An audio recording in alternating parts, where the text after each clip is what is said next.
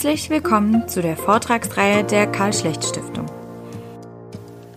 Sie hören nun den Vortrag von Prof. Dr. Dr. Klaus Leisinger, Kuratoriumsmitglied der Karl-Schlecht-Stiftung und Gründer der Stiftung Globale Werteallianz. Er spricht über das Thema Werteorientierte Führung in China, der Confucian Entrepreneur. Der Vortrag wurde im Rahmen des KSG-Forums Good Leadership 2018 aufgenommen. Komplexe Sachverhalte in 15 Minuten angemessen anzusprechen, ist eine schwierige Sache, weil es verlangt ein hohes Maß an Abstraktion. Und diese Abstraktion ist deshalb gefährlich, weil wesentliche Differenzierungen verloren gehen und wichtige Details verschwinden. Und weil abstrakte Aussagen aus den jeweils konstruierten persönlichen Wirklichkeitswahrnehmungen verschiedener Menschen völlig unterschiedliche Assoziationen auslösen. Ich habe mich in den letzten drei Wochen fast ausschließlich mit dem Thema werteorientierte Führung in China, Confucian Entrepreneur beschäftigt. Es ist ein faszinierendes Thema. Und es ist wie beim Adventskalender, jedes Mal, wenn Sie eine Tür aufmachen, springt wieder was raus mit anderen Türen. Der Confucian Entrepreneur wird mich auch noch bis zum Ende dieses Jahres beschäftigen. Dafür danke ich dir, lieber Karl, aber dafür, darüber bin ich auch nicht besonders happy, weil das ist richtig etwas Angefixtes. Warum geht es? Wertemanagement, das hat Ulrich Hemel gesagt, darauf wird äh, Josef Wieland noch eingehen, ist kein Blindflug und keine Schönwetterübung. Es hat zu tun mit Menschen, die aufgrund auf allen Hierarchieebenen ihren Einfluss zu inspirieren und zu motivieren und versuchen, ihre Mitarbeiter zu den gesetzten Zielen zu bringen, auf eine Art und Weise tun, die mit Integritätsgrößen zu tun hat, mit Fairness, mit Anstand, mit Ehrlichkeit, Nachhaltigkeit, Respekt und Wahrung des Gemeinwohls. Und das ist schwierig, weil das wirtschaftliche Subsystem jetzt etwas ist, das anders ist als die Kirche, die Universität oder die NGO. Dafür sind Verantwortungsträger notwendig, die sich aufgrund ihrer persönlichen moralischen Überzeugungen solchen nicht verhandelbaren Werten verpflichtet fühlen und das auch in einem geschäftigen, äh, in einem geschäftlichen schwierigen Umfeld, also nicht die Sahne am Sonntagnachmittag.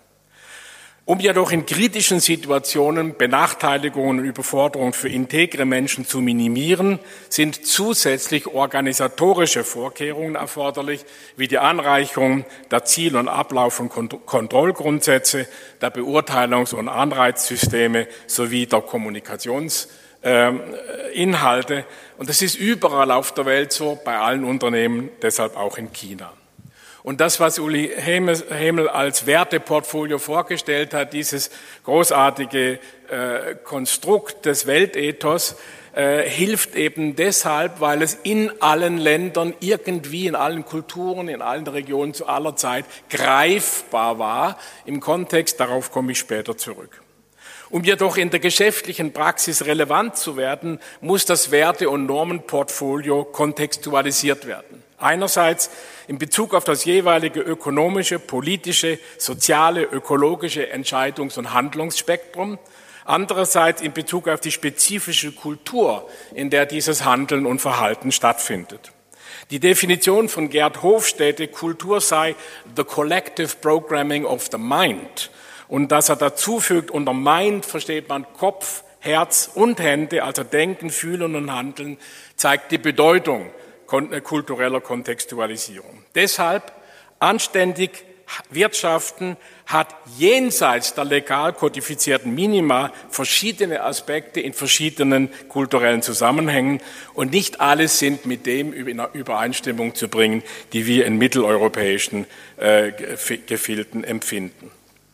Die Einsicht, dass über die Legalität und Winterkorn hat illegal gehandelt. Das hat mit Ethik nichts zu tun. Ethik, Kant, ist das, äh, äh, Legalität ist das ethische Minimum. Äh, und solche Leute gehören halt äh, auch äh, dann vor den Kadi. Aber dass man über die legalen Minima hinaus Vertrauen schaffen soll, wechselseitige Erwartungssicherheit und dass das eine Voraussetzung ist für langfristiges Geschäft, das ist ja nicht neu. Um Vertrauen und Erwartungssicherheit im Handel mit Kunden in der Fremde zu schaffen, wurden in deutschen Hansestädten und in Norditalien im späten Mittelalter das Charakterbild, das Leitbild des sogenannten ehrbaren Kaufmanns entwickelt. Und die Bezugsbasis für Ehrbarkeit war und ist Redlichkeit, Ehrlichkeit, Mäßigung, Aufrichtigkeit, Gerechtigkeit und Verpflichtung für den Grundsatz von Treu und Glauben. Und explizit, wenn ich jemandem was in die Hand verspreche, dann brauche ich dafür nicht 26 amerikanische Anwälte. Nun ist es aber so, dass äh, dieses äh, Konstrukt nicht nur in Europa entwickelt wurde, sondern auch in China entwickelte sich fast zeitgleich ein ähnliches Leitbild, das des Confucian Entrepreneur. Und übrigens die Diskussion über den Confucian Entrepreneur hat richtig angefangen nach Deng Xiaopings Wirtschaftsreformen in den späten, äh, in den frühen 80er Jahren. Und äh, dieser, der konfuzianische Entrepreneur, misst die Qualität seines Handelns an konfuzianischen Werten und das sind Menschlichkeit, Aufrichtigkeit, Fleiß, Loyalität, Gerechtigkeit, Vertrauen und Verlässlichkeit. So weit, so gut. Das ist kompatibel mit dem, was wir für richtig halten. Aber, und jetzt kommt ein struktureller Unterschied, auch im Unterschied zu individualistisch geprägten Gesellschaften am rituellen Anstand an der Unterordnung, an der Folgsamkeit, am Respekt nicht nur gegenüber den Eltern, sondern auch gegenüber wer immer oben dran zu sitzen meint. Nachhaltiger geschäftlicher Erfolg ist für den konfuzianischen Entrepreneur gebunden an die Anwendung konfuzianischer Werte in allen Interaktionen mit Mitarbeitern, mit Kunden, mit Zulieferern, mit Repräsentanten des Staates. Und es wird etwas angestrebt, das eben geschäftlicher Erfolg ist in Harmonie mit der Gemeinschaft, an die man sich gebunden fühlt, mit dem Streben nach Harmonie von der von Gott geschenkten Natur, auf den lieben Gott komme ich nachher noch zurück. Und äh, es geht eben nicht nur um den Zuwachs an Finanzkapital, sondern eben auch Sozialkapital und eben auch Naturkapital. Was den lieben Gott angeht, da bin ich nämlich etwas äh, überrascht geworden. Tu Wei Ming hat vor ein paar Wochen am, am äh, Weltkongress äh, für Philosophie ausdrücklich über Heaven geredet.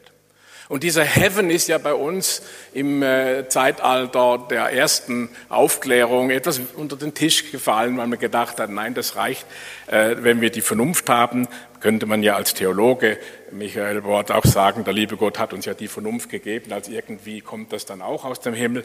Aber auf jeden Fall ist es interessant, dass jetzt eben in China etwas, zu, etwas läuft, äh, das äh, ähnlich, das eigentlich Hoffnung macht, weil es ein normengebundenes Handeln ist, weil Werteüberzeugungen reinkommen und die möglichen Auswirkungen auf andere Menschen, auf die Gesellschaft und die Natur reflektiert werden sollen von denjenigen, deren Entscheidungen Auswirkungen auf andere Menschen haben.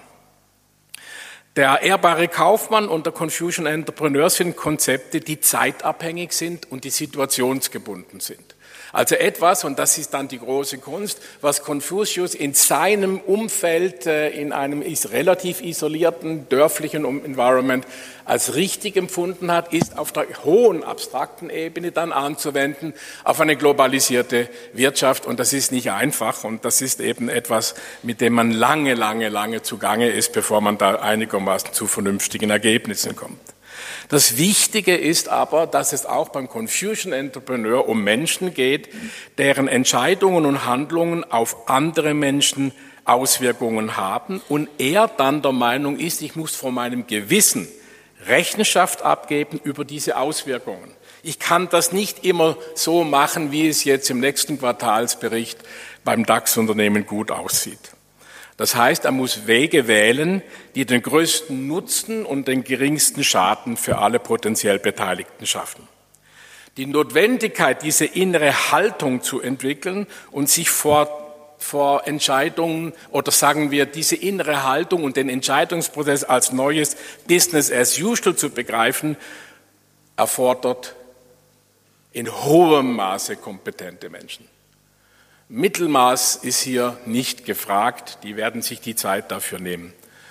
Diese Bereitschaft nachzudenken über das, was bedeutet das eigentlich, gibt es Kollateralschäden, die ich von meinem Gewissen verantworten kann, das erfordert eben äh, Leadership Und äh, diese Leadership ist etwas, was äh, unterschiedlich in unterschiedlichen kulturellen äh, Kontexten gefördert wird. Für Tu Wei Ming war es dieser Spiritual Humanism. Er hat eben seine konfuzianischen Humanismus-Definitionswerte genommen und hat inklusive des Heavens gesagt, was bedeutet das? Für Tu Wei Ming ist das eine Geisteshaltung und eine Lebensorientierung, die sich als unauflöslich verknüpfte Einheit zwischen Self, Community, Nature und Heaven stellt.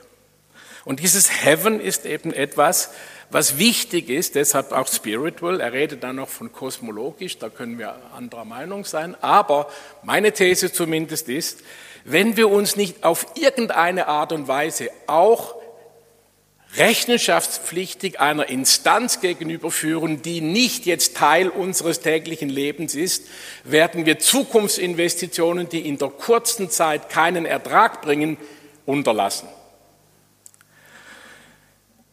Diese Selbstkultivierung über den Spiritual Humanism ist etwas, das äh, Tu Wei Ming jetzt als lebenslange Selbstkultivierung betrachtet und äh, genannt hat. Dieses Lebens, die lebenslange Reflexion und das konsequente Bemühen denn der Learning to be Human. Das Interessante ist, ein anderes Projekt, das Karl Schlecht unterstützt, ist ja die Arbeit von Erich Fromm, dass eben dieses das zu werden, was alles in dir angelegt ist, jetzt eben hier auch aufgenommen wird. Aber Vorsicht, die, das Verständnis der Werte ist immer gesellschaftlich konditioniert und sie ist auch von religiösen und kulturellen Faktoren abhängig und verändert sich mit der Zeit und mit dem Stand des wirtschaftlichen und sozialen Handelns. Äh, ich kann jetzt auf die Tiefe nicht eingehen. Ich möchte Ihnen nur sagen, dafür braucht es Menschen, die nicht nur, die, nicht nur die Demut und Bescheidenheit haben, sich nicht immer vorne hinzustellen und sagen, ich weiß alles und alles besser, sondern die, äh, wie meine Großmutter sagte, der liebe Gott hat dir zwei Ohren, zwei Augen und nur einen Mund gegeben, also halt dich dran. Aber dass es eben auch die ethische Musikalität ist und dass es die kulturelle Sensibilität ist, die einen Menschen hier auszeichnet wo eine Rückbesinnung auf die Bedeutung und Werte der Gemeinschaft und die Stärkung der moralischen Grundlagen des Gemeinwesens gefordert wird, wo die Entwicklung eines neuen Verantwortungsbewusstseins dem Menschen abverlangt wird, da wird auch die Qualität, die ethische Qualität wirtschaftlichen Handelns anders beurteilt als auf dem Hintergrund eines rein instrumentellen Rationalismus. Aber es ist ganz wichtig, es gibt hier einen, einen Korridor, über den vielleicht auch Andreas Suchanek reden wird. Das Doing No Harm ist immer und überall ein absolutes Minimum. Wie Sie wissen oder einige von euch, nachhaltiger Erfolg im Business hängt immer davon ab, ob ein Unternehmen auf Dauer Wert und Zufriedenheit für den Kunden schafft. Und dies auf eine Weise, die eine marktkonforme Verzinsung des eingesetzten Kapitals und die Abdeckung zukünftiger Risiken erlaubt. Das wiederum hängt in hohem Maße ab von der Qualität des Produkts und anderen Dingen, die jetzt rein Business sind. Triple Bottom Line ist hier Ihnen ein Begriff. Aber da die Menschen einen großen Teil ihrer Lebenszeit am Arbeitsplatz verbringen und das Wohlbefinden im Beruf für ein gelingendes Leben wichtig ist, wo Menschen das, das, was sie tun, lieben und sich in der beruflichen Umgebung wohlfühlen, sind Menschen nicht nur glücklicher, sondern auch produktiver. Produktivität und Wirtschaftlichkeit eines jeden Unternehmens hängt in höchstem Maße davon ab, ob Mitarbeiter motiviert sind, ob sie sich als Menschen so, wie sie sind, respektiert und anerkannt fühlen und ob sie der Meinung sind, dass sie mit ihrer Arbeit zu dem beitragen, was sie für ihr Leben und für ihre Gemeinschaft für wichtig erachten. Nachhaltige nachhaltig erfolgreiche Führungspersonen haben deshalb zusätzlich zum fachspezifischen ein wertegetragenes Wissen, eine Haltung. Sie geben Orientierung, sie leben das im Handeln und Verhalten vor, was sie von anderen fordern. Sie denken ihr gesamtes Handlungsportfolio nach außen aus der Sicht des Kunden und nach innen aus der Sicht der Mitarbeiter her und geben deshalb Antworten auf das Warum, haben eine Haltung, äh, die jetzt über das hinausgeht, was sich im nächsten Quartal ähm, widerspiegelt. Ich komme zum Schluss. Das, was in China abläuft, ist deshalb positiv, weil es etwas getragen wird von normativen Werte, Bewusstsein. Und das ist für die chinesische Volkswirtschaft genauso wichtig wie für die europäische Volkswirtschaft. Und es ist für das Wohlbefinden der Menschen wichtig. Und das, was man eben jetzt äh, im Rahmen eines Confusion Entrepreneurs macht, ist etwas, das wir mit großem Wohlwollen betrachten sollten. Es ist gut für uns, es ist gut für die Weltwirtschaft. Aber bei aller Sympathie für das, was China in den letzten 40 Jahren erreicht hat, es gibt in der chinesischen Kultur fest verankerte Handlungs- und Verhaltensweisen, Guangxi ist ein Beispiel, die schlecht vereinbar sind mit dem, was wir als Good Practices äh, äh betrachten, also ex oriente lux, nicht alles Licht in dieser Hinsicht kommt von China. Wichtig ist aber auch, dass wir jetzt mit der Karl Schlecht Stiftung sagen können, wir haben da etwas beigetragen. Der Confusion Entrepreneur Dialog wurde mit von der Karl Schlecht Stiftung am World Ethics Institute initiiert. Wir haben bei allen Sitzungen und allen Gesprächen immer Werte darauf gelegt, dass eben Philosophie im Sinne des Reflektierens von Werten nicht das ist, was es letztlich braucht, äh, um die Wirklichkeit, um die konkrete Praxis zu verändern. Und von daher ist es wichtig, dass wir nach Wegen suchen, das umzusetzen. Äh, es ist aber auch wichtig, und das ist äh, jetzt das Weltethos-Gedankengut, in diesem Zusammenhang Confusion Entrepreneur hat man eben einmal mehr festgestellt, dass uns als Menschheit sehr viel mehr verbindet, als uns trennt, dass wir auf dem Verbindenden aufbauen sollten und besonders in schwierigen Zeiten wie heute sich uns am Verbindenden äh, orientieren sollten und nicht am Trennenden. Letzter Satz. Die Karl-Schlecht-Gesellschaft hat mit ihrer Unterstützung der Arbeit im Weltethos-Institut einen substanziellen Beitrag äh, zu diesem Confusion-Entrepreneur-Denken geleistet. Sie hat dafür gesorgt, dass das am Weltphilosophie-Kongress vorgetragen wurde. Und ein letzter Satz, die konzeptionelle Klammer, über die wir heute Nachmittag reden werden, Weltethos-Gedankengut einerseits, Erich Fromm-Gedankengut andererseits, China-Engagement dritterseits, ist ein attraktives Alleinstellungsmerkmal dieser Stiftung. Danke.